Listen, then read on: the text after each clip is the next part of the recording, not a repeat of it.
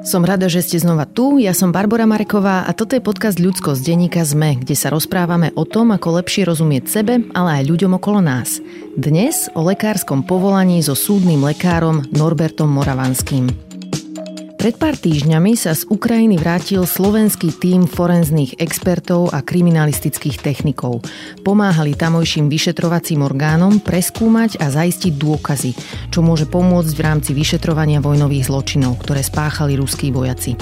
Norbert Moravanský je skúsený súdny lekár. Zaujímalo ma, ako túto cestu aj s kolegami prežíval a či sa tam naučili niečo nové, čo môžu zužitkovať vo svojej ďalšej práci.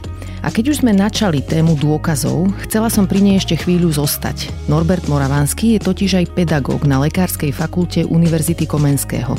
Takže ma zaujímalo, kde vzniká ten tak trocha rozpačitý vzťah slovenských lekárov k dôkazom, ktorý vidíme napríklad aj v niektorých verejných vystúpeniach. Vyspelý svet sa totiž v posledných dekádach posunul k tzv. medicíne založenej na dôkazoch. Čo znamená, že lekári a lekárky nevychádzajú len z toho, čo bolo kedysi v učebniciach, alebo čo im povedal profesor či nadriadený, ale rozumejú tomu, ako vzniká v medicíne dôkaz a akým spôsobom môžu aktualizovať svoje názory a postupy podľa najnovších vedeckých poznatkov. Doktor Moravanský hovorí niektoré dôvody, prečo u nás tento systém uvažovania a práce zatiaľ tak trocha hapruje. Na nahrávanie podcastu prišiel v tričku s nápisom Dad, Husband, Feminist. Otec, manžel, feminista. Takže som sa ho pýtala aj na to, ako sa k feminizmu dopracoval a ako sa tento postoj prejavuje u neho doma či v práci. Ak mi chcete napísať, moja adresa je ludskost.sme.sk no a toto je Norbert Moravanský.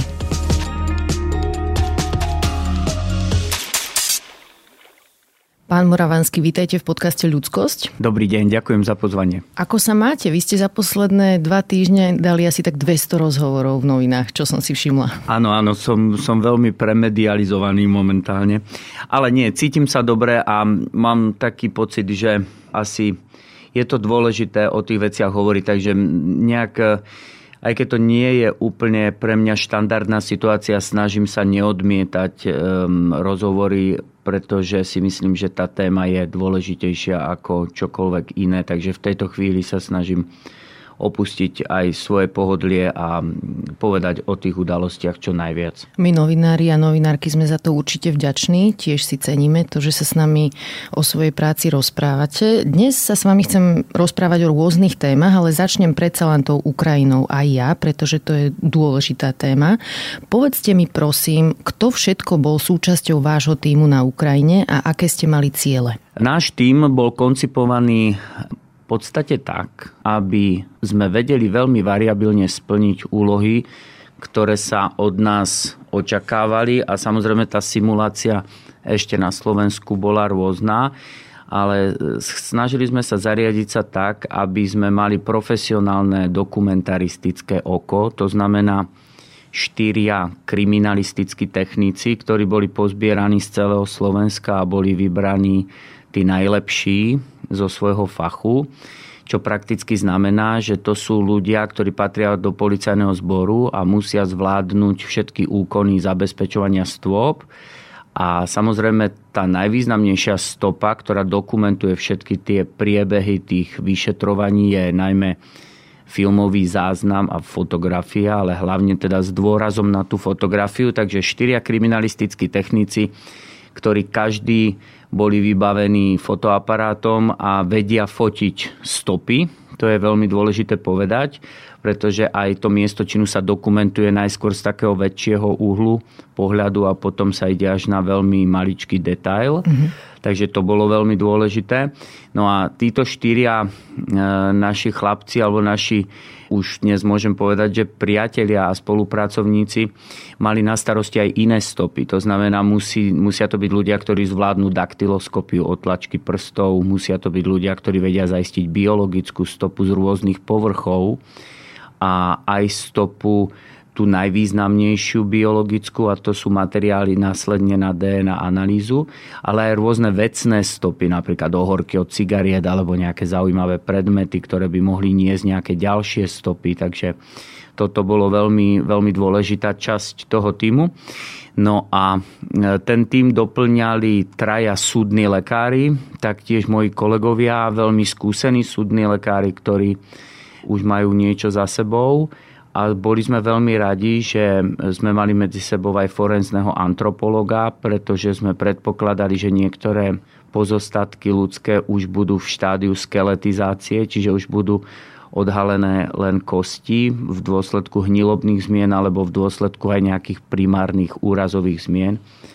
Takže sme boli radi, že sme mali medzi sebou človeka, ktorý vie čítať v kostiach uh-huh. a vie čítať veľmi dobre to kostné tkanivo, teda nie len z pohľadu tých úrazových zmien, čo vie samozrejme aj súdne lekárstvo, ale tá antropológia k tomu pridáva aj bezchybnú topoanatómiu, teda vie presne, ktorý úlomok je z akej kosti, čo niekedy nemusí byť také jednoduché. To je jedna vec. A druhá vec je, že sú to ľudia, ktorí vedia čítať aj zo schorobných zmien kosti. Takže to, čo vidíme v vo všetkých seriáloch a čo nás tak fascinuje, tak to sú ľudia z mesa a kosti, ktorí to naozaj vedia. Takže toto bol náš tým. Aké konkrétne miesta ste tam navštívili? My sme mali veľmi významnú prípravu e, v tom, že nám najskôr ukrajinská strana pod vedením ukrajinskej prokuratúry ukázala všetky miesta, ktoré boli významné vo vzťahu k tomu, čo sa tam dialo. Takže my sme boli na severo-západnej časti Kieva, boli sme v Buči. Prešli sme praktickú celú Buču s miestnou prokuratúrou, ktorí mali budovu, ktorá bola poškodená na prednej stene. Nikdy na to nezabudnem. Dvere boli rozstrelené a tam teda pracovali tí prokurátori, bolo to tak rôzne improvizačne len zadebnené. Mm-hmm. Takže toto, toto bola Buča. Videli sme aj miesta masových hrobov v Buči, kde boli vyňaté tela, ktoré tam boli v tých masových hroboch pochované a videli sme aj techniku a auta, ktoré boli odpratané na také špeciálne miesto, kde boli to vozidla jednak vojenské, ale boli to aj civilné vozidlá, ktoré sa stali terčom nejakej strelby, takže toto sme videli. Potom sme boli v ďalších miestach v okolí Buče. Boli sme v mieste, ktoré sa volá Puška Vodica. To je taká malá časť, ale veľmi pekná časť, alebo pôvodne pekná časť Kieva, kde sa nachádzajú rôzne sanatória, ktoré slúžia aj pre vojakov ukrajinskej armády a teda doliečujú sa tam, rehabilitujú sa tam rôzne úrazy. No a tam e, toto mesto, alebo táto časť sa tiež stala terčom raketových útokov. Navštívili sme jednu hasickú stanicu, ktorá bola terčom raketového útoku v začiatkoch toho vojenského konfliktu a tej invázie a stretli sme sa s veľkým množstvom ľudí, ktorí prišli o strechu nad hlavou mm. alebo prišli o svojich susedov. No a potom sme pracovali viac menej v Kieve na misii, ktorá sa týkala prehliadky tiel uniformovaných ruských vojakov a v záverečnej časti našej misie sme sa premiestnili do Černihivskej oblasti, to je asi 160 km severovýchodne od Kieva, kde sme pracovali na mapovaní rozsiahlej zóny bombardovania, kde sa zaisťovali balistické stopy. To znamená všetko to, čo môže súvisieť s tým priamým leteckým útokom na danú oblasť, teda tie pôvodné časti tých striel, ktoré dopadali do tejto oblasti. Uh-huh. Teraz po vašom návrate z Ukrajiny, ako tú cestu hodnotíte spätne? V čom dnes vidíte hodnotu tejto cesty? V prvom rade je pre mňa veľmi potešujúce si stále uvedomovať, že sa to podarilo zorganizovať a že Slovensko naozaj bolo schopné vyslať e, niekoho z reálnych možností našich odborníkov, ktorí Ukrajine boli schopní pomôcť. To hrá úplne prím v tom celom hodnotení. Ale veľké plus je, že týchto 8 ľudí spolu ešte stále komunikuje a že ľudský ten tým je vynikajúci mm-hmm. a mhm. viem si predstaviť, keby sa čokoľvek kdekoľvek stalo, tak títo ľudia, ktorí sú teraz na telefóne, tak viem, že by nám asi dlho netrvalo, kým by sme sa rozhodli, že buď ideme ešte raz na Ukrajinu, alebo kdekoľvek inde robiť svoju prácu. Že ste zohratí. To je veľmi fajn. Mm-hmm. A tretia emócia, ktorú mám a stále je intenzívnejšia a je to také niečo, čo ma samozrejme stále nejak profesionálne kvári a už som to opakovane komunikoval, že človek má pocit, e, že by vedel urobiť viac. E, samozrejme, keď to hodnotí z pohľadu odstupu a z pohľadu tej retrospektívy. Ale je to čiastočne samozrejme skresľujúci pohľad, pretože robili sme len to, čo bolo možné urobiť a boli sme riadení vlastne miestnymi orgánmi vyšetrovania. Ale aj tak človek má pocit, že by vedel pre Ukrajinu urobiť ešte viac. Ale nie, nechcem, aby to vyznelo ako fráza. Asi chápete, že je to otázka toho rozloženia tých síl Jasne. a tých všetkých toho expertného, čo sa dá ešte zhromaždiť a čo sa dá možno urýchliť, ktoré tie procesy by sa dali urobiť rýchlejšie. Mm. Je niečo, čo vás táto cesta naučila ako súdneho lekára, čo ste predtým nevedeli?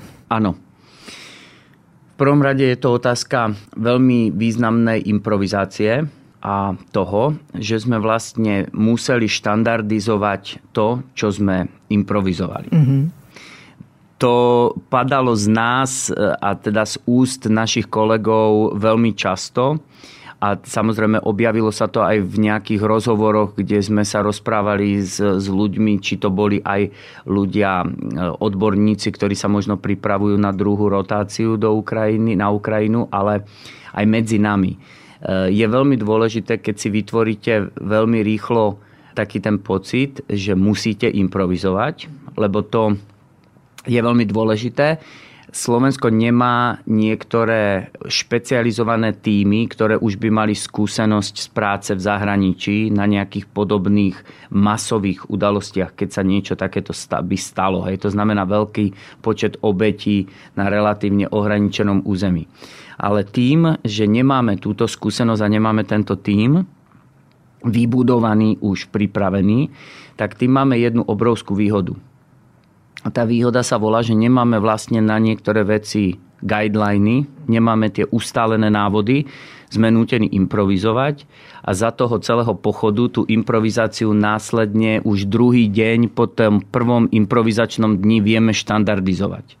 A to sa naozaj stalo. Takže to, čo ma naučila Ukrajina v mojom odbore je, že sa nemusíme báť ako krajina a ako expertná skupina, že sme vedeli tú forenznú medicínu a tú kriminalistiku veľmi rýchlo pretaviť do adaptovaného písomného protokolu, ktorým sme dokumentovali tie prípady. A dokonca to bolo veľmi fajn, pretože sme boli pripravení ten protokol robiť online buď v anglickom jazyku alebo dokonca v ukrajinskom jazyku podľa potrieb prokuratúry, pretože policajný prídelenec, pán Šoltes, ktorý pracuje na našom veľvyslanectve, pracoval aj ako oficiálny prekladateľ, uh-huh. takže boli sme schopní prakticky sa úplne vyrovnať aj na tej úrovni dokumentárnej tomu, čo Ukrajina by konkrétne potrebovala. Ale všetky tie protokoly sme robili po slovensky a zase malo to určité svoje výhody. To je zaujímavé, že hovoríte skôr o výhodách, lebo za normálnych okolností guideliny šetria čas, slúžia na to, aby sa človek nemusel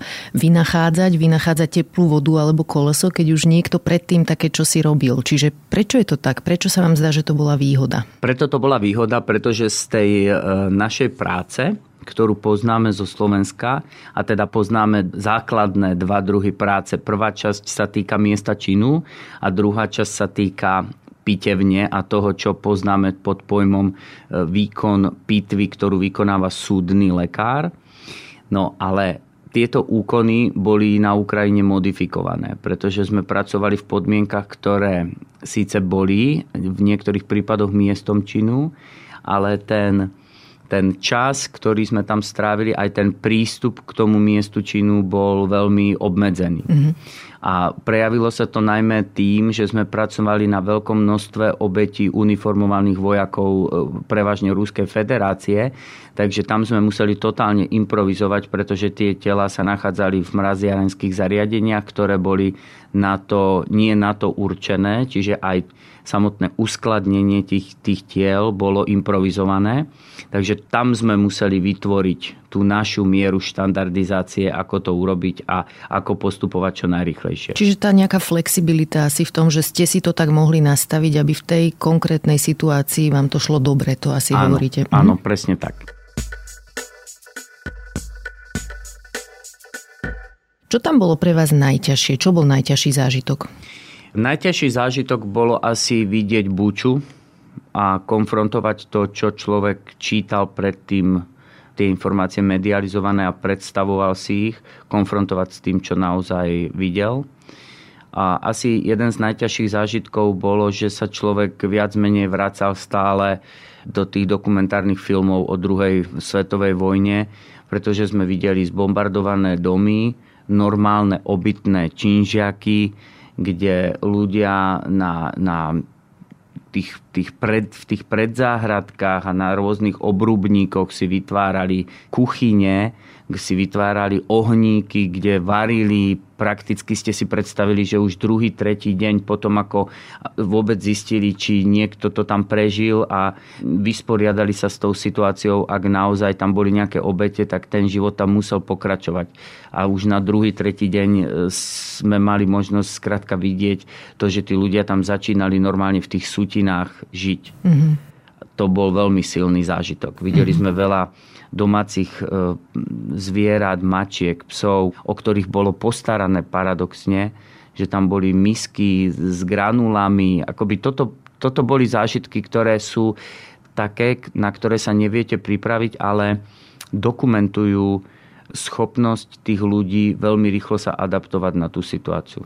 A ako ste to tam zvládali psychicky? Mám na mysli teraz aj takú nejakú self-care. Ako ste si to vždy ošetrili, aby ste nevyhoreli alebo nejaké depresívne stavy, aby ste z toho nedostávali? Našťastie ten náš tým mal jednu e, individuálnu psychologickú výhodu, že tam nebol prakticky žiaden člen toho týmu, ktorý by bol vyslovený introvert vyslovený introvert. Čo by bolo veľmi ťažké sa dobíjať niekomu do hlavy, keď ho nepoznáte predtým a, a viete, vždycky je niekto, kto tam musí trošku rozvíriť e, takú tú dobrú náladu alebo sa, sa informovať o tom, ako sa cítia tí ostatní. Takže bolo dôležité, aby sme do tej hlavy tých našich kamarátov občas zašli a pozreli sa, že či je všetko v poriadku. A vždycky túto úlohu prevzal niekto iný, ale tým, že, sme, že sa nedá povedať, že sme boli úplne introvertovaní, tak tým to išlo jednoduchšie. A každý večer niekto z nás dal k dobru nejakú príhodu a nejaký postreh, ktorých bolo veľmi veľa. A Vedeli sme sa o tom rozprávať dlho do noci. Moc sme tam nemali potrebu ísť o 10. spať a uzavrieť sa niekde pod nejakú perinu, ale skôr sa tam rozprávalo, ja neviem, aj niekedy do jednej, do druhej rána a vedeli sme, že nám to veľmi pomáha ten rozhovor. A vy máte aj nejaký tréning v zvládaní svojich pocitov takto v teréne? Nie. Nemáte. Nie. A nie je to zle? Neviem, neviem. E, už niekto kedysi dávno sa ma niekto pýtal v nejakom rozhovore, že či súdne lekárstvo má nejakú psychologickú intervenčnú pomoc. A veľmi ma tá otázka akoby zaujala. Mm-hmm pretože samozrejme súdne lekárstvo vnímame ako štandardný odbor medicíny. Takže keby sme sa pýtali, či má súdne lekárstvo špecifickú pomoc, tak by sme sa pýtali aj, že či má chirurgia, ginekológia, otorinolaryngológia a podobne. Ale chápem, kam smeruje e, vaša otázka. Nie, e, nemáme tento druh e, nejakej špecifickej pomoci, aj keď samozrejme uvedomujeme si, čo je to profesionálna deformácia Uvedomujeme si, čo je to syndrom vyhorenia pri našej robote, ale e, každý si to nejak asi tak ten údel svojej práce nesie sám pred sebou. Mm-hmm. Takže áno, mohli by sme sa tu rozprávať e, veľmi dlho o tom, akú mieru profesionálnej deformácie vidíme na svojich kolegoch. Akože asi by som vedel vám na tie otázky odpovedať, ale nie je na to ten priestor, ani to nie je úplne teraz adekvátne o tom hovoriť, mm-hmm. ale mhm. pokiaľ ide o Ukrajinu, e, nemali sme špeciálnu prípravu, e, že by niekto z nás prešiel nejakým mikrotréningom a ono je to aj dosť nebezpečné, pokiaľ akúkoľvek e, psychologickú intervenciu, čo len už len preventívnu by robil človek, ktorý tomu nerozumie. To je samozrejme veľmi nebezpečné, poznáte to, nechať si vliesť e, do hlavy nejakými polobláznami a poloprofesionálmi asi není úplne to práve. Mala som na mysli skôr starostlivosť o seba samého, že či sú nejaké také praktiky, ktorými sa viete napríklad každý večer na takejto ceste ošetriť, že hodinu si sadnem a pomeditujem, alebo ja neviem, hej, že či je niečo také, čo vás niekto naučil, ale z toho, čo hovoríte, vyplýva že nie. Ale som rada, že spomínate aj to vyhoretie, lebo vyhoretie je problém, ktorý sa týka najmä ľudí, ktorí robia prácu, ktorá ich pohlcuje, ktorá ich baví. Ano. Práve preto, že nemajú taký ten prirodzený spínať, že no dobre, končím, už mám za sebou 8 hodín, idem domov. Čiže vyhoretie riziková skupina ľudí, ktorých sa tento problém týka vo zvýšenej miere, sú práve tí ľudia, ktorí si tú prácu v úvodzovkách nosia domov, hej, že myslia na ňu aj, aj po tom, čo už tá práca reálne skončila. A aj preto sa vás chcem spýtať e, na to, že v inom rozhovore ste spomínali, že rád hovoríte o svojej práci aj napríklad manželke. Takže čo vám toto dáva? Ona vám vie povedať niečo možno konštruktívne, alebo čo je cieľom tých rozhovorov? Čo vám to prináša, keď jej o tom hovoríte? Moja miera psychohygieny je práve o tom, že sa snažím o tom hovoriť a mám dve motivácie prvá motivácia a čím tú prácu vykonávam dlhšie, tým je silnejšia tá motivácia, že mám taký spasiteľský komplex, mm-hmm. že mám pocit, že sa opakujú isté konštelácie, ktoré vedú k zlým udalostiam, ktoré to súdne lekárstvo reflektuje a vidí každý deň.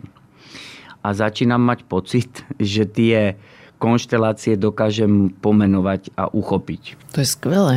To je skvelé, ale není to bohvie ako skvelé. Napríklad ja neviem, e, teraz bude za mesiac budeme riešiť e, odovzdávanie vysvedčení, hej, mm-hmm. skončí školský rok. A viem, kam smerujete. A dajme tomu, to je vysoko riziková zóna, kedy vždy na prelome ukončenia školského roku a začiatku prázdnin a ten prvý týždeň prázdninový je vyslovene rizikový. Napríklad vo vzťahu k nehodovosti na motorkách, hej, mm-hmm. motocykle. To je vždycky, každý čaká a oprašuje tam nejaký moped alebo svoju motorku, že teraz skončí semester, skončím stredne, strednú školu, nejaký ročník a teraz už sa teším, ako si sadnem na tú motorku a stane sa niečo. Hej. No a to je napríklad situácia, ktorú vnímame veľmi intenzívne, že sa nedejú dobré veci. Mm-hmm. Ďalšia vec je samozrejme výsledky v škole, známky, demonstratívne odchody, ne, nezdvíhanie telefónov, deti sa snažia byť niekde, kde sa cítia byť e, v nejakej ochrane pred potenciálnou hrozbou, že rodičia budú mať veľké množstvo otázok, prečo majú také a také známky. Trošku je tento proces eliminovaný tým, že už máme možnosť sledovať svoje deti cez EduPage a cez všetky tieto aplikácie a vidíme vlastne už veľmi skoro tie tendencie, k čomu to smeruje ale nikdy nevieme úplne odhadnúť tú bezprostrednú reakciu, keď to vysvedčenie, keď ten, tie výsledky budú nejakým spôsobom zhmotnené. Mm-hmm. Potom e, sú situácie, kedy vidíme, že a teraz hlavne po pandémii je to celkom zretelné, že ľudia majú hlad po tej bezprostrednej sociálnom kontakte. Hej. Ale tiež je to možno niekedy prehupnuté na tú druhú stranu, že bude obdobie festivalov, bude obdobie rôznej neviazanej zábavy. A už to tiež hovorím tak akoby z pohľadu svojho veku, že neviazanej zábavy. Teraz som sa zase počul, že čo človek vypustí z úst. Takže áno, to sú tie konštelácie, kedy sa môže preklopiť napríklad účinok alkoholu do niečoho, čo nikto z nás nechce. Hej? Alebo sú nejaké príležitostné drogy. Alebo sú taká tá skupinová psychológia, ktorá zafunguje. Že keď už teda mám niečo urobiť, tak kedy, ak nie teraz, keď som s tými mojimi kamarátmi na tom správnom mieste. Špecifická otázka môže byť partnerské násilie, mm-hmm. ktoré je medzi ľuďmi, ktorí sa veľmi dlho poznajú. Veľmi dôležité spúšťače bývajú rôzne konflikty verbálne, ktoré spustia niečo, čo vyústi do fyzického útoku. Čiže toto sú také pre mňa celkom zaujímavé veci. A teda držíme sa toho, čo ste sa pýtali. A to, že o tých konšteláciách hovorím, ma veľmi naplňa pretože tým, že súdne lekárstvo je samozrejme štatistická medicínska disciplína, že my neliečime, tak ten súdny lekár stále má tak pocit, že by aj tak trošku liečiť chcel, mm-hmm. hej, ak ma správne rozumiete. Čiže neviem, ja samozrejme stále mám taký pocit, že by som aj si rád niečo prečítal o nejakom lieku, aj keď by som išiel podať niekomu nejaký liek, či už len sebe alebo svojim blízkym, tak mám taký dobrý pocit, že teda áno, na toto som študoval. Takže z tohto pohľadu eh, hovo- rozprávanie o tých konšteláciách, kedy sa ide stať niečo zlomové, je pre mňa časť tej preventívnej medicíny, ktorú mám veľmi rád. A to, že sa o tom rozprávam napríklad so svojou manželkou, je veľmi oslobodzujúce preto, pretože mám strašne rád ľudí, ktorí majú veľkú predstavivosť a majú takú tú úctu k intelektu a úctu k tej farbitosti toho výkladu a toho rozprávania. Mm-hmm. A viem, že keď mi tak akože ustrelí ten dekel doma a viem, že bez rešpektu budem rozprávať 10 minút farbistých opisov nejakých udalostí, tak viem, že to bude mať poslucháča. A teda akoby moja manželka je v tomto dobrý posluchač, pretože si to vie, tak ako to ja poviem, tak ona to vie emocionálne precítiť a vie si to v tej hlave nakresliť. Takže je to pre mňa veľmi oslobodzujúce.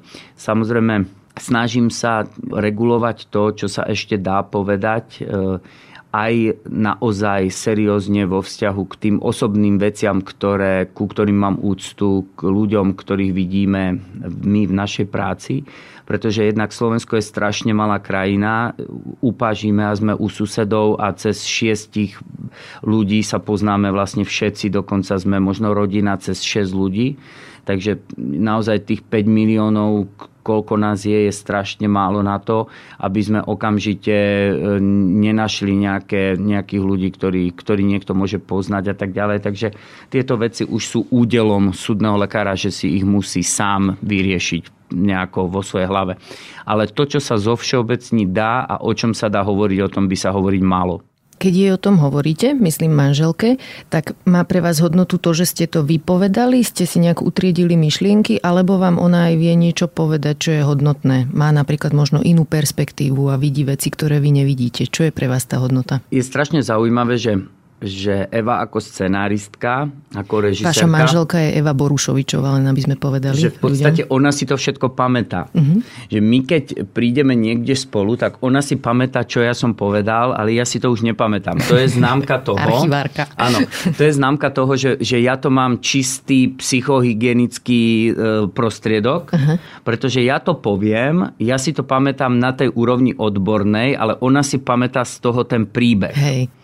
A je to veľmi dôležité, pretože keď sa napríklad mňa niekto niekde opýta, alebo sa očakáva, že by som mal povedať niekde niečo na verejnosti múdre, napríklad na nejakom, na nejakom malom podujatí, tak ja nemám problém povedať, ale ja už zabudnem, že čo by sa akurát hodilo. Takže ona mi napríklad povie, že ideme autom a ona mi povie, inak keby sa ťa pýtali, tak napríklad toto bolo dosť zaujímavé. Toto, čo si mi rozprával v roku 2017 v lete, tak to je ako celkom zaujímavé, keby si povedal. Ale ja samozrejme už si to všetko nejak vybavím, ale ja si to už v tých registroch neviem nájsť.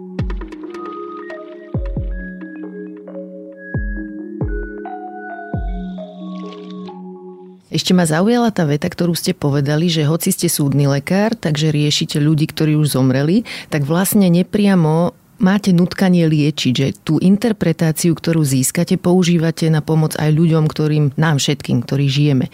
A zaujíma ma teda, že kedy ste vlastne urobili to rozhodnutie, keď ste študovali na lekárskej fakulte, kedy ste sa rozhodli potom špecializovať na súdne lekárstvo? Čo bol u vás ten, ten moment, kedy ste sa rozhodli, že idete riešiť túto oblasť? Ja možno ešte jednu vec k tomu poviem. Ja mám asi šťastie v tom, je to šťastia, je to aj teda také prebiehajúce prekliatie, že mám veľmi veľa veľmi blízkych priateľov a kamarátov, ktorí keď majú nejaký zdravotný problém, tak paradoxne zavolajú mne.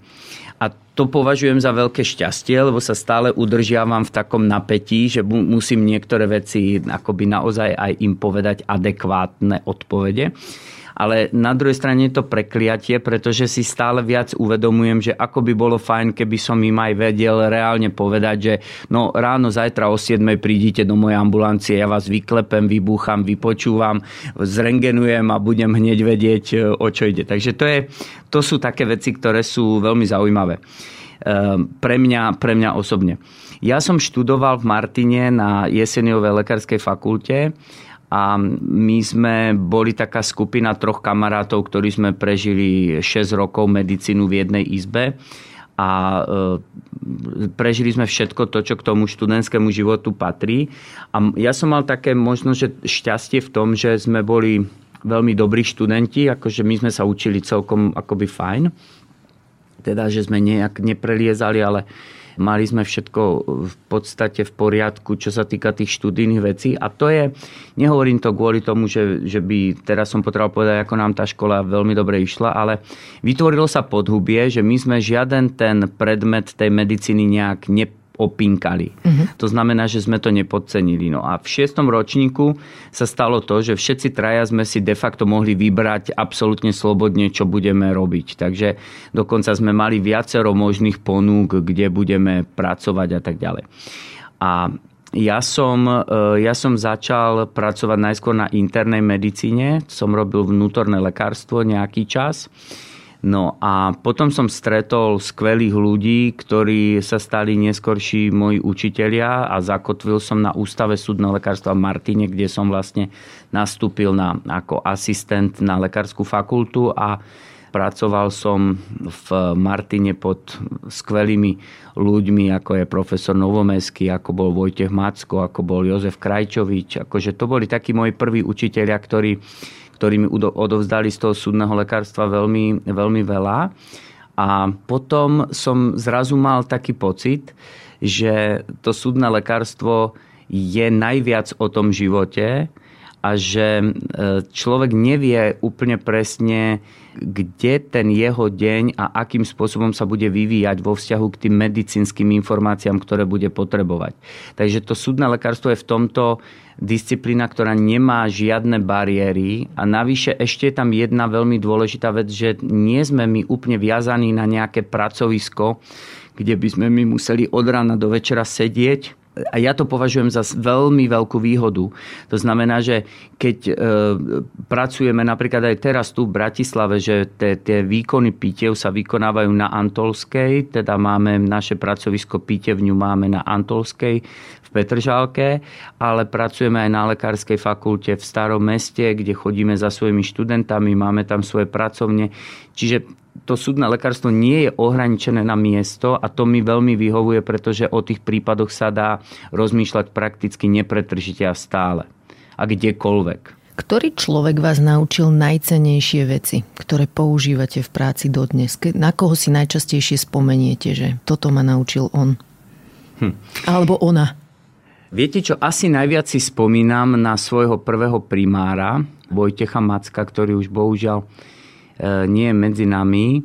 A spomínam si na jeho úplne špecifické spôsoby odovzdávania skúseností zo súdneho lekárstva, pretože keď ešte človek nemá žiadne záväzky a nemá svoju rodinu, tak to tak nevníma, ale neskôršie vám to celé tak dorazí do tej hlavy, že napríklad e, jeho spôsob, e, akým ma učil posudzovať prvé prípady, bolo, že mi zazvonil telefon v nedelu do poludnia a on mi povedal, vieš čo, mohli by sme sa stretnúť o tretej v nedelu v práci a mohli by sme urobiť tento prípad. Mám tak pocit, že by som ti k tomu niečo chcel povedať a mohli by sme si o tom porozprávať. Uh-huh.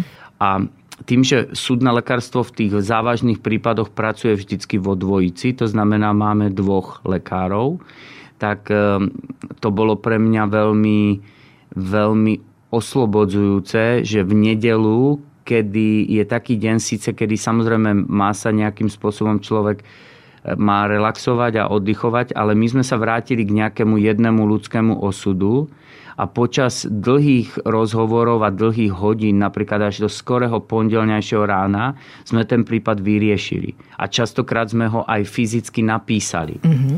Takže to bolo asi to bol najsilnejšia, najsilnejšia osobnosť, ktorú som, ktorú som vo svojom profesionálnom živote stretol. A tento človek e, veľmi mi dal veľa skúseností a aj miery a pocitu tej súdnolekárskej slobody rozhodovania, ale na druhej strane aj veľkej miery pocitu zodpovednosti nad tým, čo do toho znaleckého posudku napríklad sa napíše. A potom mám možno ešte skúsenosť aj zahraničnú, kde som mal možnosť pracovať v roku 2003 na Floride v Spojených štátoch a Stretol som človeka, ktorý bol synom odborníka doktora Spica, ktorý bol súčasťou Vorenovej komisie pri riešení vraždy Johna Fitzgeralda Kennedyho. Takže mal som možnosť vidieť aj nejaké originálne podklady z toho celého priebehu toho vyšetrovania a z tých informácií, ktoré aj neskôršie sa skladali.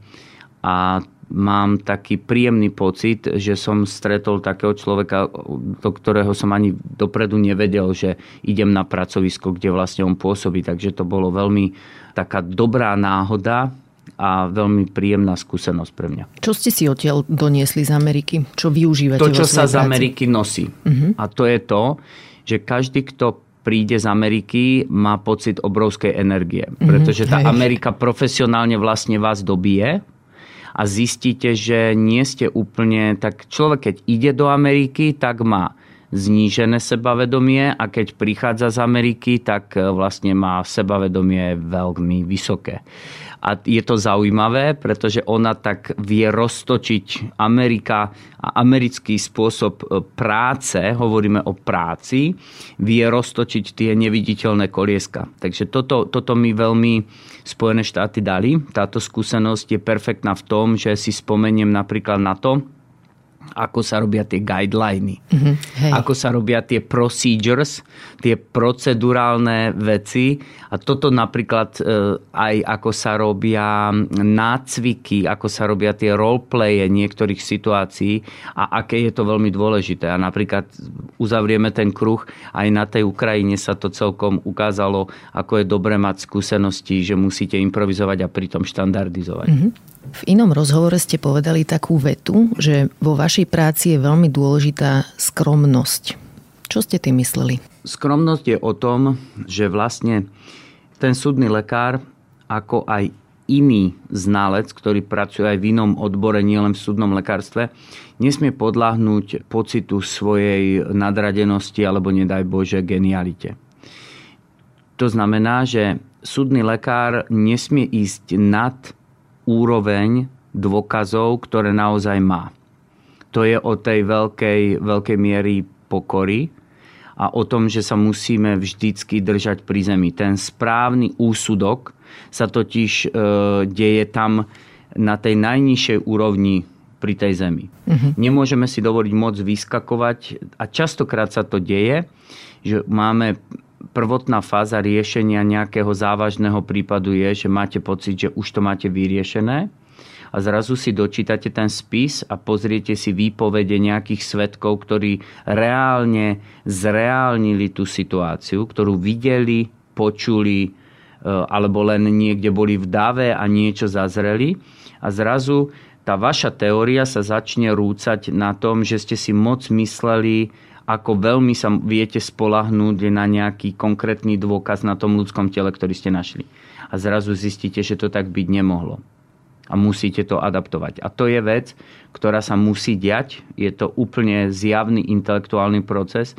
Nesmiete poškodiť tým znaleckým posudkom nikomu nad rámec toho, čo, sú, čo je naozaj sila dôkazov. Ako to v sebe ošetrujete, alebo ako si to strážite, aby ste sa príliš tak nezainvestovali do nejakej teórie? Lebo toto môže byť aj taký psychologický blok, že odborníkovi, ktorý je tiež len človek, sa môže zdať nejaká verzia, že toto sa asi stalo, tak toto je, príliš tomu uverí a potom je ťažké vrátiť sa, keď zrazu nejaké dôkazy ukazujú, že to môže byť aj celé ináč. Mm-hmm. Ako to ošetrujete, aby ste sa príliš nezainvestovali do jednej teórie? Ja, ja osobne osobne ja, neviem ako to robia moji kolegovia, ale ja si robím myšlienkový experiment. A veľmi často pracujem s myšlienkovým experimentom, to znamená, ja sa vidím na súdnom pojednávaní, kde mi je kladená nejaká otázka a ja sa počujem, ako na ňu odpovedám.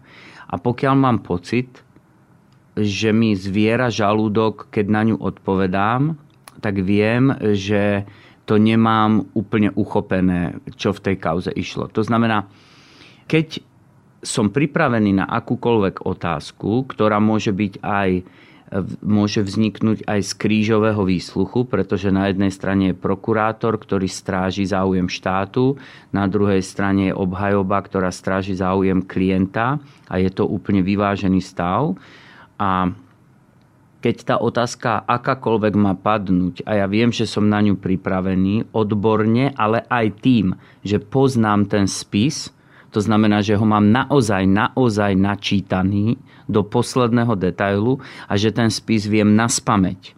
Že nepotrebujem v tom posudku listovať. To je ten najideálnejší stav a ten najideálnejší tréning, aby som na tom súde podal špičkový výkon. Ale ak si urobím dopredu ten myšlienkový experiment a položím si otázku za obhajobu, a viem, že zlyhávam v odpovedi. Buď, že si nepamätám, alebo že si pamätám až veľmi dobre a viem, že som tú otázku sám nepremyslel dopredu a že tá obhajoba ma vlastne nachytala na niečom, čo som nedomyslel a musím odpovedať adekvátne tej otázke na základe toho, čo sme reálne našli, tak vtedy zistím, že to videnie toho prípadu môže byť kľudne aj iné. Ale k tomuto si človek musí robiť nejaký tréning. Čiže takého nejakého diablovho advokáta si robíte sám áno, sebe. Áno.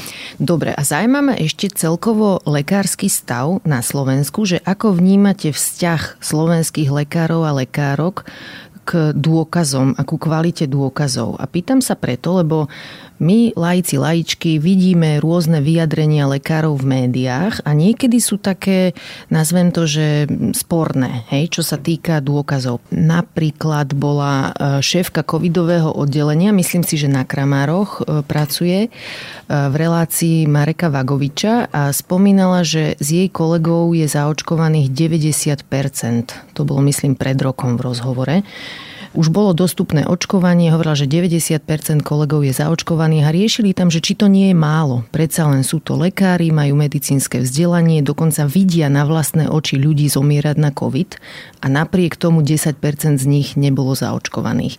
A ona to komentovala tak, že kiež by celá populácia bola zaočkovaná tak ako moji kolegovia. Čo mne prišlo nie je celkom fér, lebo lajci, lajčky majú väčší problém vyhodnotiť takéto dôkazy ako lekári so, s príslušným vzdelaním. Či Čiže ako to vy mať, vnímate vy, že aj medzi lekármi sú ľudia, ktorí majú napríklad problém s očkovaním, alebo aj celkovo majú problém vyhodnocovať, vyhľadať si a vyhodnocovať dôkazy, na ktorých by sa dobre rozhodli? Táto otázka je veľmi dobrá. Dá sa o nej hovoriť veľmi dlho a ja skúsim o nej hovoriť adekvátne dlho, aby som vám odpovedal a skúsim to teda nejak nepredlžovať. Začnem asi v takých bodoch prvom rade ja nemám ilúziu o tom, že by populácia lekárov bola nejaká iná v rámci Gaussovej krivky ako celá ostatná slovenská spoločnosť. Fakt, tu vás rovno zastavím, lebo ano. si hovorím, že lekárska fakulta predsa musí robiť nejakú selekciu ľudí, ktorí už majú nejaké poznatky na, na vstupe. Nie? Nie je to tak? Nemyslím si to. A um, viete, ono by sa bolo asi dôležité pozrieť na nejaké čísla prakticky musíme brať premisu, že ten, kto sa prihlási na lekárskú fakultu a ktorý sa dostane na lekárskú fakultu, tak ju v podstate aj skončí. Mm-hmm. ten, tá eliminácia ľudí, ktorí na to nemajú a prídu na to na lekárskej fakulte, že na to nemajú a ten systém im dá spätnú väzbu adekvátnu, že na to nemajú, nie je celkom podľa môjho názoru funkčný a ten lekár skôr skončí. Tie, tie akoby počty prípadov študentov, ktorí nedokončia lekárskú fakultu, sú mizivé. Mm-hmm. To je prvá, prvá vec. Druhá vec je, že lekárska fakulta vo vzťahu k svojmu 6-ročnému vzdelávaniu e, nekladie veľký dôraz na osobnostné kritéria, kto vlastne sa tým lekárom stane. Je to dané historickým nastavením spôsobu výučby, ale aj spôsobu toho, e, že sa veľmi málo času trávi študent so svojím učiteľom, ktorý by ho nejakým spôsobom mohol viesť. To, čo bolo kedysi, že sme mali študijné skupiny a bol nejaký vedúci študijných skupín, toto už momentálne nefunguje. Mm-hmm. Lebo je málo učiteľov na veľa študentov, hej? To ja úplne neviem. Na to sú odborníci. Ja som samozrejme odborný asistent na lekárskej fakulte, ale nevenujem sa týmto všeobecným didak- didaktickým kritériám a tomuto spôsobu akoby výučby. Ale vnímam to ako handicap, že mám pocit, že sa mi nechce niekedy s tými študentami skončiť debatu iba tým, že skončil nejaký seminár a ja viem, že ja tých študentov už nikdy neuvidím. Mm-hmm.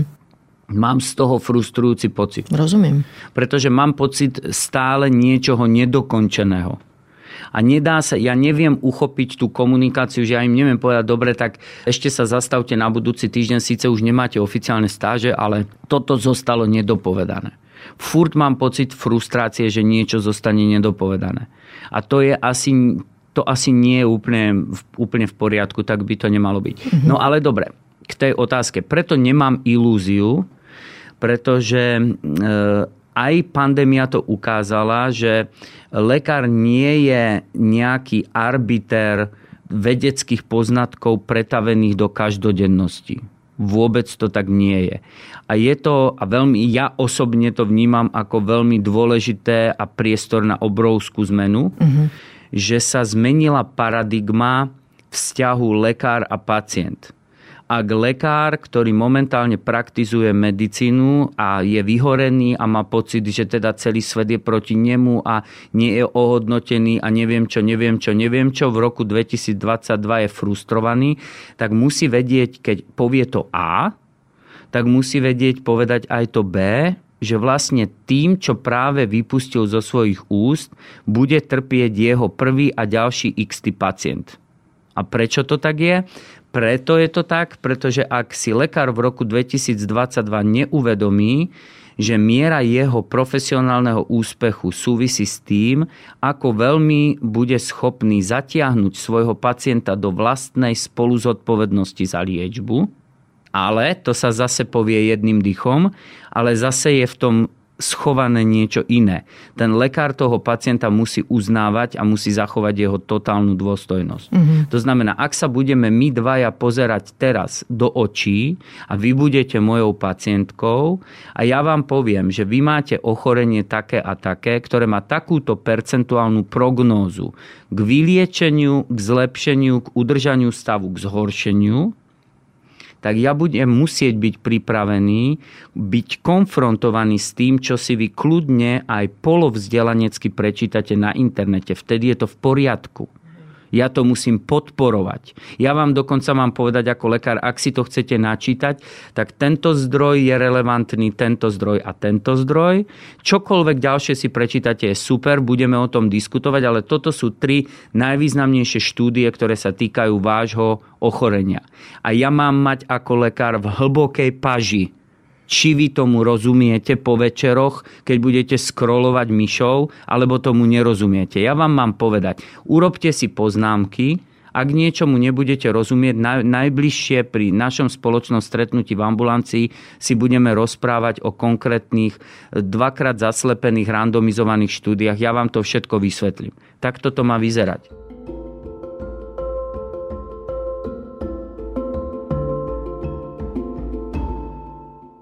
Ja som veľmi rada, že to hovoríte, lebo cítim vo verejnom priestore také, častokrát vnímam také obvinenie zo strany lekárov a lekárok, že pacienti sa nezaujímajú o svoj zdravotný stav, že nechodia na preventívne prehliadky a neriešia. A zároveň sú v priestore informácie, že googlia si, čo furt googlia. A potom moja otázka je, že tak teda majú sa zaujímať o svoj zdravotný stav alebo nie. Chápem, že ako lajci a laičky môžeme dospieť aj k nejakému nezmyselnému záveru na internete, ale podľa mňa je dobré, keď lekári toto vnímajú, že niekto chcel vedieť, čo mu je, sa o to zaujímal, skúšal na to prísť a to ešte abstrahujem od veci, ako je dostupnosť zdravotnej starostlivosti. Častokrát, keď človek 3 mesiace čaká na termín, no čo má robiť? Jasné, že googli, ja tomu úplne rozumiem, že to ľudia robia. Takže taký ten paternalistický prístup niektorých lekárov, že len buď ticho, tu si sadni, ja ti poviem, čo ti je, tu máš lieky, jedz ich, nie je v poriadku v tomto storočí. Nie, ja, ja s vami absolútne súhlasím a ešte raz teda poviem to, že nemám ilúziu, že by lekársky stav reprezentoval nejakú inú gausovú krivku spoločnosti. Vôbec nie. A to, že e, je x percent, tých 10 percent, dajme tomu, keď sa rozprávame o tej vakcinácii, že je nezaočkovaných ma vôbec, absolútne ma to neprekvapuje vôbec, lebo jednak e, je to tam bolo aj, na covidovom áno, oddelení. Áno. Je tam aj istý fenomén toho, že lekár niekedy na sebe samom vidí trávu rásť a možno si vie niektoré veci spojiť inak a nie a experimentuje aj sám na sebe. To môže súvisieť aj s tým, že si nedá nejakú očkovacú látku, ale je aj veľa lekárov, ktorí e, nerozumejú e, mRNA e, alebo teda s tým spôsobom tomu vakcín, princípu. tomu mm-hmm. princípu a boja sa povedať, že tomu nerozumejú a radšej keď tomu nerozumejú, tak si to radšej nedajú, lebo že však niekto ako povedal. Ale potom ešte treba brať aj naozaj tú Gaussovú krivku do dôsledkov, pretože sú aj lekári, ktorým keby sme sa pozreli do vyhľadávača ich osobných počítačov, tak by sme boli veľmi prekvapení, na aké stránky sa pozerajú a, a čo, tam, čo tam hľadajú. A teraz nemáte na mysli dospelý obsah? Asi nie, niečo nie, mám na mysli skrátka polovzdelanecký obsah, ktorý, okay. ktorý je možno mimo ich odbor, ale neospravedlňuje ich e, akoby metodologickým spôsobom, ako vyhľadávajú, vyhľadávajú dáta. Čiže milujem lekárov, milujem svojich kolegov, ale nemám ilúzie a nemôžem ani mať ilúzie o ich o tom, že by boli nejak inak nastavení, čo sa týka k úcty, k, k vedomostiam, k vedeckým poznatkom, alebo že by dokonca vedeli praktizovať vyhľadávanie skutočných dôkazov medicínskych o niečom. Dobre, a ako, keď ešte zostanem pri tejto skromnosti, ako vnímate tému robenia chýb v lekárskom povolaní a v súdno-lekárskom povolaní, lebo my ľudia sme omylní a aj lekári a lekárky robia chyby, takže ako o tom uvažujete? Dokážeme o tom e, vôbec hovoriť hovoriť, nejak si to priznať v našej krajine a lekári špecificky. Máte pocit, že dokážu robiť seba reflexiu a cítiť aj nejaké bezpečie, že keď poviem, priznám, že som sa mýlil a zmenil som na niečo názor alebo svoje postupy, je to vôbec možné? No, e, toto je pre mňa veľmi citlivá otázka, tým, že teda sme sa nerozprávali predtým, že čo sa, o čom sa budeme rozprávať, ale je to veľmi citlivé, pretože ja zastupujem okrem iného aj znalecký ústav, ktorý vo veľkom percente ročných prípadov sa venuje práve pochybeniach pri poskytovaní zdravotnej starostlivosti. Takže o, o chybách, a nie len chybách, ale aj o miloch a aj o uplatnení medicínskeho rizika a o tých zlých veciach, ktoré sa môžu stať pri diagnostike alebo pri liečbe pacienta, sa snažím niečo vedieť a teda reflektujem veľké množstvo aj svedeckých výpovedí pacientov a ročne ich prejdú mojimi rukami tieto svedecké výpovede, čo všetko e, pacient o tom svojom bielom plášti povie. Mm-hmm. A treba povedať e, jednu vec, že u nás nefunguje moc e, klinická forenzná medicína, ktorá by bola pestovaná z pohľadu zdravotníckých zariadení teda poskytovateľov zdravotníckých služieb. Je to povedané zložito, ale čo tým myslím? E, všade, kde sa robia nejaké špičkové výkony, musí existovať aj nejaký register prípadov, kedy sme urobili všetko správne a nevyšlo to, alebo kedy sme niečo technicky neurobili úplne dokonale a malo to konkrétne dôsledky. Tieto registre e, na západ od nás fungujú úplne v poriadku a sú to také tie rejty toho zlyhania toho ano. systému a je to úplne OK. U nás to nefunguje, pretože my sa bojíme na malom Slovensku priznať, že nie všetko nie je dokonalé. Presne preto sa na to pýtam, ano. či tu je na to vôbec priestor. No, takže my sa snažíme napríklad, ja osobne od roku 2008 s Petrom Kováčom, s, s e, človekom, súdnym ktorý lekárom. vyštudoval aj právo a je to teda samozrejme aj súdny lekár a je to môj kamarát a môj partner vo firme kde robíme od roku 2008, sa snažíme robiť veľmi významný preventívny program. Čiže od roku 2008, to je už ani neviem koľko, 14 rokov, prednášame každý rok súbory prednášok, ktoré sa týkajú e, forenzných aspektov poskytovania zdravotnej starostlivosti. A máme medzi sebou posledné roky aj doktorku Luciu Laciakovú, chcem povedať jej meno, pretože je to právnička, trestná právnička, ktorá robí, ktorá sa špecializuje aj na medicínske právo a prednášame teda veľmi veľa. O zdravotnej dokumentácii. Prednášame o chybách pri písaní zdravotnej dokumentácii a robíme to hlavne preto, aby sme klinickej medicíne poskytli spätnú väzbu. Aby sme naspäť do toho systému naliali to, čo my vlastne za ten rok všetko vidíme a neviem už urobiť viac, alebo môžeme, samozrejme ešte dúfam, že bude nám umožnené robiť ešte dlho, takže budeme môcť niektoré veci sa pokúšať meniť a robíme to aj tým, že vyučujeme na lekárskej fakulte, takže e, aj na úrovni vedeckej práci sa snažíme robiť maximum, aby sme tie informácie dali naspäť do toho systému. Ale je to potrebné. Je mm-hmm. dôležité, aby ten lekár vedel, že nie všetko je bezpečné pre neho a pre pacienta. Hej. Mne sa v tomto smere veľmi páčili knihy amerického chirurga Atula Gavandeho. Neviem, či registrujete. Mm-hmm. On napísal napríklad Checklist Manifesto alebo Complications, alebo myslím, že sa volá Mortal, tá kniha o, o umieraní.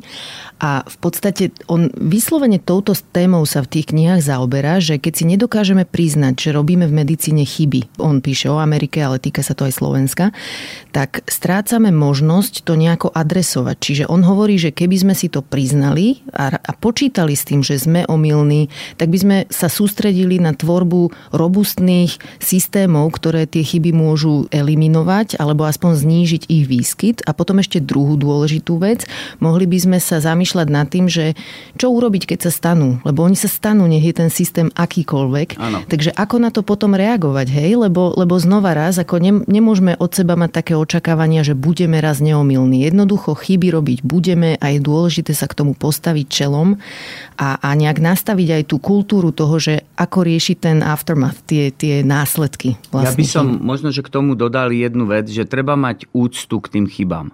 To je veľmi dôležité. A poviem vám jeden konkrétny prípad.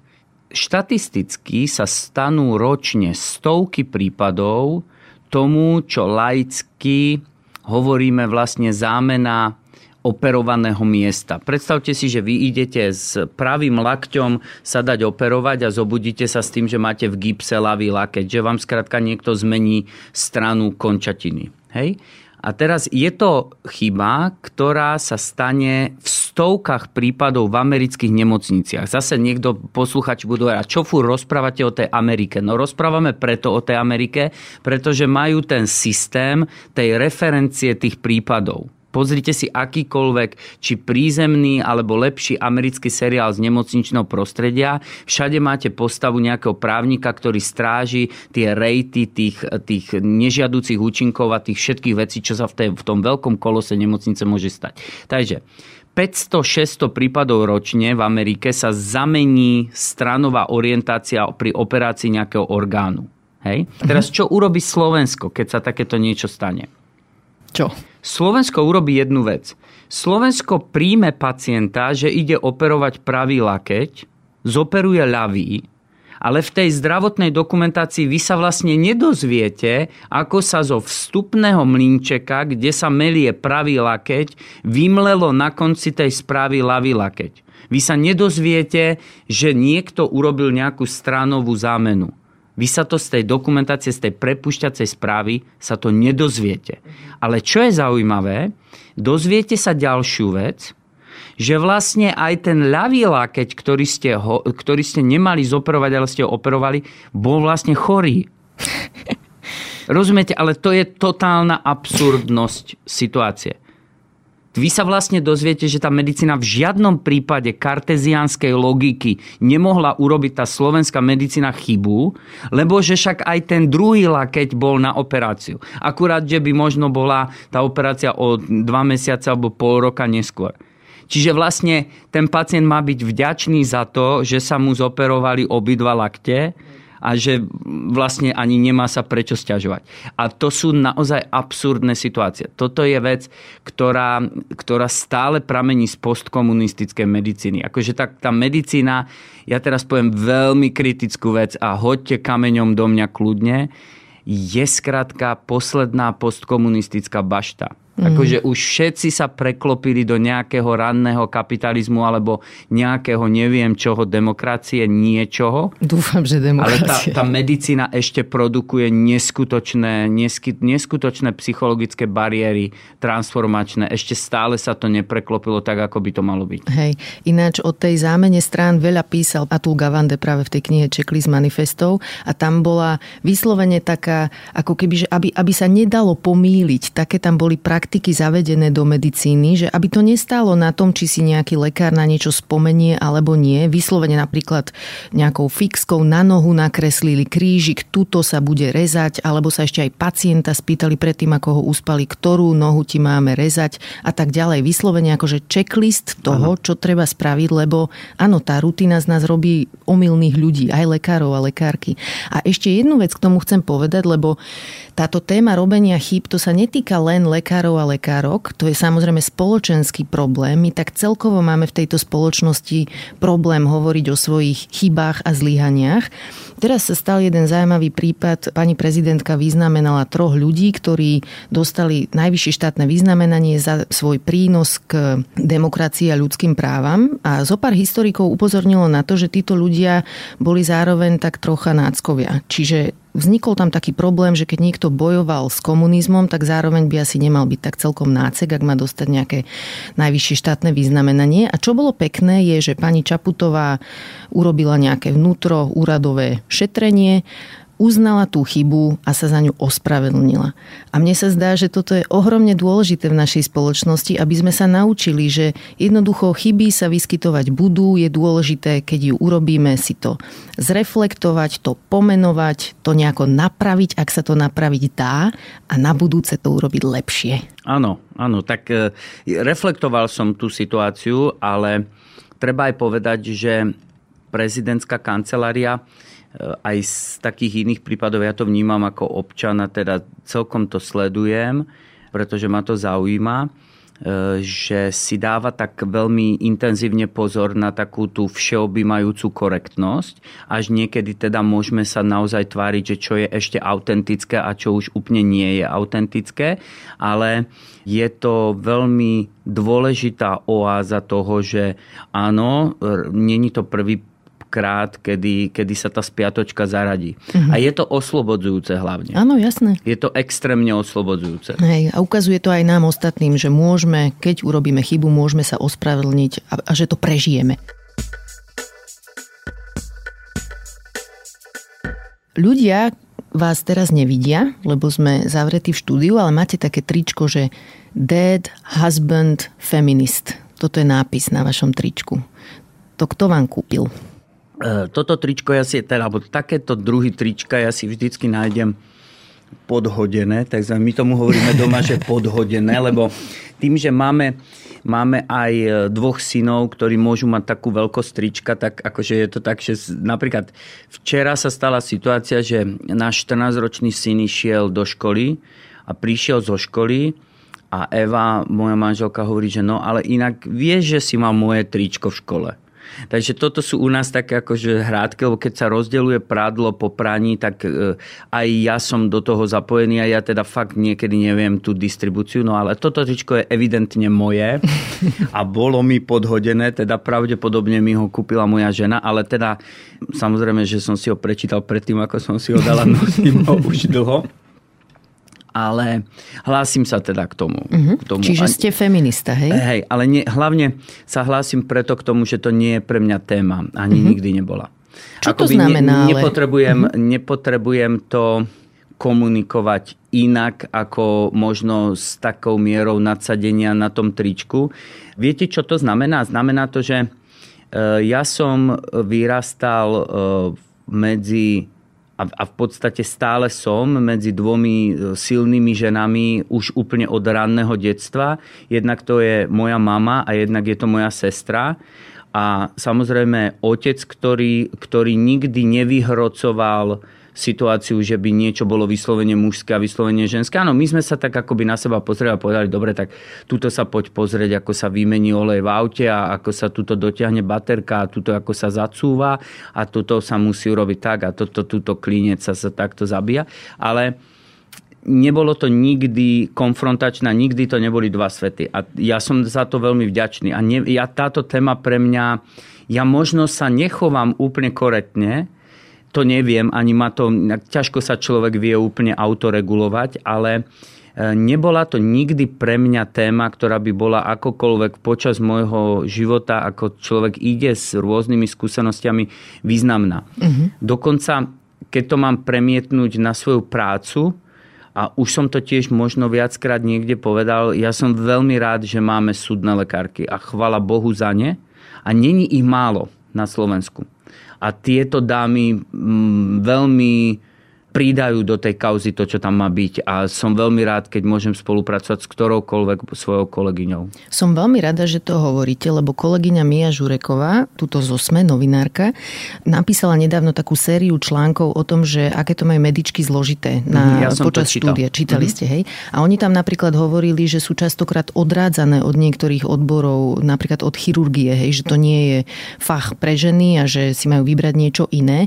Takže vy robíte teda niečo počas svojej práce, keď ste v kontakte so študentami a študentkami, ako posmeliť ženy, ktoré tam sú? Alebo to ani vôbec nepotrebujú? Alebo ako to vnímate? Ja si myslím, že toto je dokonca úloha lekárskej fakulty, že majú lekárska fakulta má dávať spätnú väzbu aj takú nadrámec e, odborných schopností toho uchádzača, uh-huh. že má napríklad niekomu povedať, áno, pán kolega, ja som si vás všímal tuto pri tej operácii, alebo ja som vás videl, pani kolegyňa, ako ste zavádzali túto infúznu súpravu, alebo ako ste resuscitovali, alebo ako ste neviem čo robili. A mám pocit, že táto práca je o vás, že vás to baví a že to máte robiť. Lebo ja vám to hovorím ako človek, ktorý má nejakú skúsenosť. Ale veľmi so záujmom som si prečítal ten článok. A mám, áno. Uh-huh. A mám veľmi rád tú reflexiu o medikoch, lebo to je práve to, čo by nás malo zaujímať. Áno. To by nás kriticky malo zaujímať. A ja si viem predstaviť na jednej strane situáciu, že príde nejaký bart chirurgie a povie, no dievčatá, vy sa moc nedívajte do tej operačnej sály, lebo vy keď tam prídete, tak už za pol roka pôjdete na matersku a potom na druhú a na tretiu a na štvrtú toto sú veci, ktoré sú absolútne nad rámec toho, čo sa má odohrávať na lekárskej fakulte. Toto ja považujem za totálny prešlap. Môže to byť 50 krát skúsenosť neviem akých ľudí, ktorí zachránili milión životov, ktorí strčili ruku do cievy, zavreli ju medzi svojimi prstami, odoperovali 250 miliónov nádorov, vybrali z tela neviem aké cudzie telesa.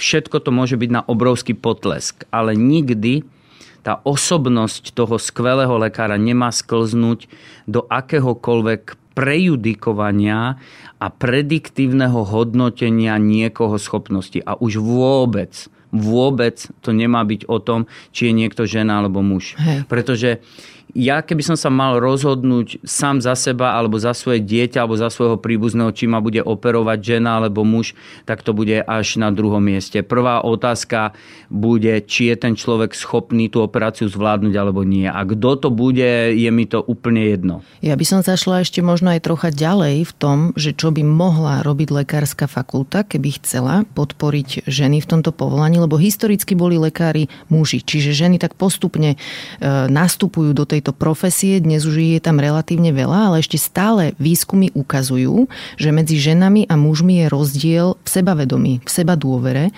lebo historicky, hej, sme nemali tie príležitosti, ktoré mali muži, takže keby lekárska fakulta chcela podporiť ženy, mladé ženy, ktoré tam študujú, tak by mala brať do úvahy aj to, že ženy sú častokrát tichšie na prednáškach ako muži, že menej sa hlásia, menej si veria. A nie je to preto, že nevedia odpovede, alebo že si nenaštudovali, alebo že sú akademicky horšie lepšie, ale preto, že si veria až vtedy, keď sú v niečom perfektné. A naopak muži skúsia. Skúsia sa prihlásiť, skúsia diskutovať. Keď spravia chybu, dokážu zniesť následky toho, že sa sekli, nevadí, ide sa ďalej. Ženy to prežívajú o mnoho citlivejšie. Čiže aj tento ako keby rozdiel v tom, ako, aké sebavedomie tie študentky majú, je dôležité zohľadniť, ak chceme, aby mali ženy príležitosti v medicíne.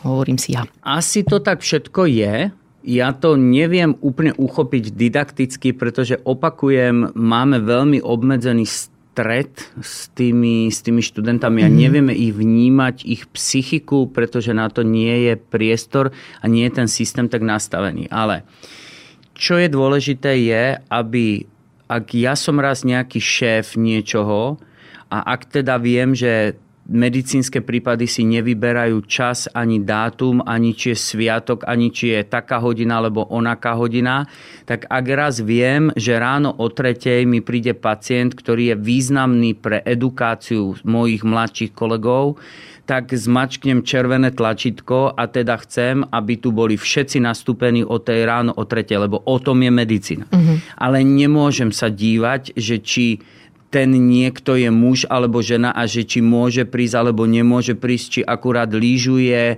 kojí svoje dieťa, kočikuje v parku alebo čokoľvek sa deje. To nie je starosť tej medicíny. Rozumiem. To si musí každý zariadiť sám, ale ja nemôžem obmedziť to, to zmačknutie toho červeného tlačítka a už vôbec nemôžem urobiť to, že budem sa snažiť to spraviť tak, aby to červené svetielko zasvietilo iba vyvoleným ľuďom, ktorých ja som si vyvolil, že budú tí nástupníci toho medicínskeho umenia. Ja tú šancu musím dať úplne všetkým. Rozumiem. ktorí sa tam prihlásili. A tá autoselekcia je bytosne dôležitá. A mhm. naozaj možno niekedy nastane situácia, že budem musieť niekomu pomôcť v rozhodovaní aj v tom negatívnom rozhodovaní, že mu poviem, myslím si, že tade to asi cesta nepôjde, pretože bohužiaľ aj tých cvachov, doktorov cvachov je veľa a musí ten systém upozorniť aj na to, že nemôže ísť operovať niekto, kto to naozaj nevie. Mm-hmm. Ale to nie je o tom, či je ten niekto muž alebo žena. Rozumiem. Ešte sa vás chcem spýtať poslednú otázku k tomu feminizmu. V čom sa to možno prejavuje u vás doma? Vy máte tri deti, aj ano. dceru máte? Áno. Cíti ona nejako, alebo aj synovia, že ste feminista? U nás e, cítia úplne všetci, aj domáce zvieratá, že sme, že sme všetci feministi. Ale zase to hovorím v, s tým, že som absolútne vedel, do čoho vstupujem a som s tým vysporiadaný. Mm-hmm a moja manželka a jej okolie nie sú militantní feministi, chvala Bohu. To znamená, že my akoby nehádžeme po sebe predmety, že teda niekto niečo sa spreneveril, či slovne, alebo nejak akokoľvek inak nejakým princípom. Ale je to veľmi dôležité pre našu dceru. Je to veľmi dôležité pre našu dceru, pretože máme jej dať vo výchove pocítiť všetko to, čo život prináša, ale musíme jej samozrejme rozprestrieť aj isté ochranné krídla nie preto, aby sme ju chránili, ale preto, aby sme im ukázali všetkým deťom vrátane našej cery, čo je vlastne naša norma. Mm-hmm. A naša norma je nemať mantinely. Mm-hmm. Neurobiť, predsudky možno. Nemať predsudky mm-hmm. neurobiť tie predsudky nikomu v tom útlom veku, pretože sa to začne prenášať, začne sa to cykliť a začne ten človek počítať s tým, že niekde má vycúvať skôr, ako do tých dverí vošiel. A to je tá sprenevera toho rodiča nad budúcnosťou svojich detí, čo asi nemáme urobiť. Mm-hmm.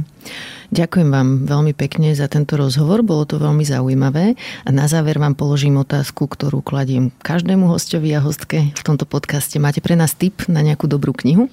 Ja vás možno, že prekvapím ja napriek tomu všetkému, čo sme si tu povedali, tak ja mám e, veľmi e, radosť z toho, že si môžem prečítať dobrú detektívku alebo dobrý nejaký špionážny román. Tým, že musím čítať veľa odbornej literatúry za rok a tým, že sa stále v niečom hrabem, tak nemám moc radosť e, počas svojho voľna napríklad čítať nejaké faktografie, aj keď mám rád rôzne životopisy zaujímavých ľudí. Ale čo by som dal tip, a strašne mám rád Frederika Forsyta a mám rád e, poslednú jeho knihu, ktorú som vypočul ako audioknihu a to je Líška, kde vlastne tento starý anglický Bart špionáže stále ide s dobou a on má, myslím, už skoro 80 rokov a teda ešte dúfam, že niečo napíše, ale od jeho prvého románu až po tento posledný ide stále aj s technologickým vývojom a rozpráva príbeh e, ľudí, ktorí sa venujú profesionálne počítačom a IT technológiám a vedia ovplyvniť veľmi veľa aj na úrovni vojenských technológií a tých rôznych prienikov. A tým, že v mojom okolí sa odohrávajú aj neviditeľné zápasy o tie logické jednotky a nuly, pretože mám veľa kamarátov, ktorí ja som radioamatér a okolo radioamatérstva sa pohybujú aj ľudia z IT oblasti a mám veľmi dobrých kamarátov, ktorí v tejto branži pracujú a moc, moc rád sa s nimi o tom rozprávam, pretože je to totálne pre mňa fascinujúce tento svet počítačov. No ale Frederick Forsyth a Líška uh-huh. je, je môj typ. Je to veľmi príjemné čítanie aj vo vzťahu ku kontextu doby, ktorá sa teraz práve okolo nás deje. Pre ľudí, ktorí nás počúvajú, nájdete túto knihu aj v popise epizódy, aj všetky iné knihy, ktoré som spomínala počas tejto epizódy. Toto bol Norbert Moravánsky. Ďakujem za rozhovor. Ja ďakujem, bolo to veľmi pre mňa príjemné. Pekný deň aj pre mňa. Všetkým. Ďakujem, že ste počúvali podcast Ľudskosť o vplyve rodiny a spoločnosti na mentálne zdravie. Teším sa na vás o týždeň. Nová epizóda vychádza každý štvrtok a nájdete ju v podcastových aplikáciách Apple, Google, Spotify alebo aj na stránke sme.sk. Ak sa vám podcast páči, šupnite nám 5 hviezdičiek, pomôžete nám tým dostať ho k viac ľuďom. Na výrobe tejto epizódy som spolupracovala s Nikolou Šulikovou Bajánovou a moje meno je Barbara Mareková. Ak mi chcete napísať, budem sa tešiť. Moja adresa je ľudskost zavináč sme.sk. No a vidíme sa aj v podcastovom klube Deníka Zme na Facebooku. Veda nám ukazuje, že okolo seba vidíme len 4% vesmíru. Veda nám hovorí, ako sa zo šikovných primátov za milióny rokov stali moderní ľudia. Veda nám prináša vakcíny a lieky, uľahčuje život, naznačuje, ako bojovať s klimatickou zmenou. Ja som Tomáš Prokopčák a vedu milujem. Preto vám každý týždeň v spolupráci s našimi kolegami prinášame podcast Zoom plný najnovších a najzaujímavejších vedeckých objavov. Zoom nájdete nájdete každú stredu na webe Deníka Sme alebo vo vašej podcastovej aplikácii.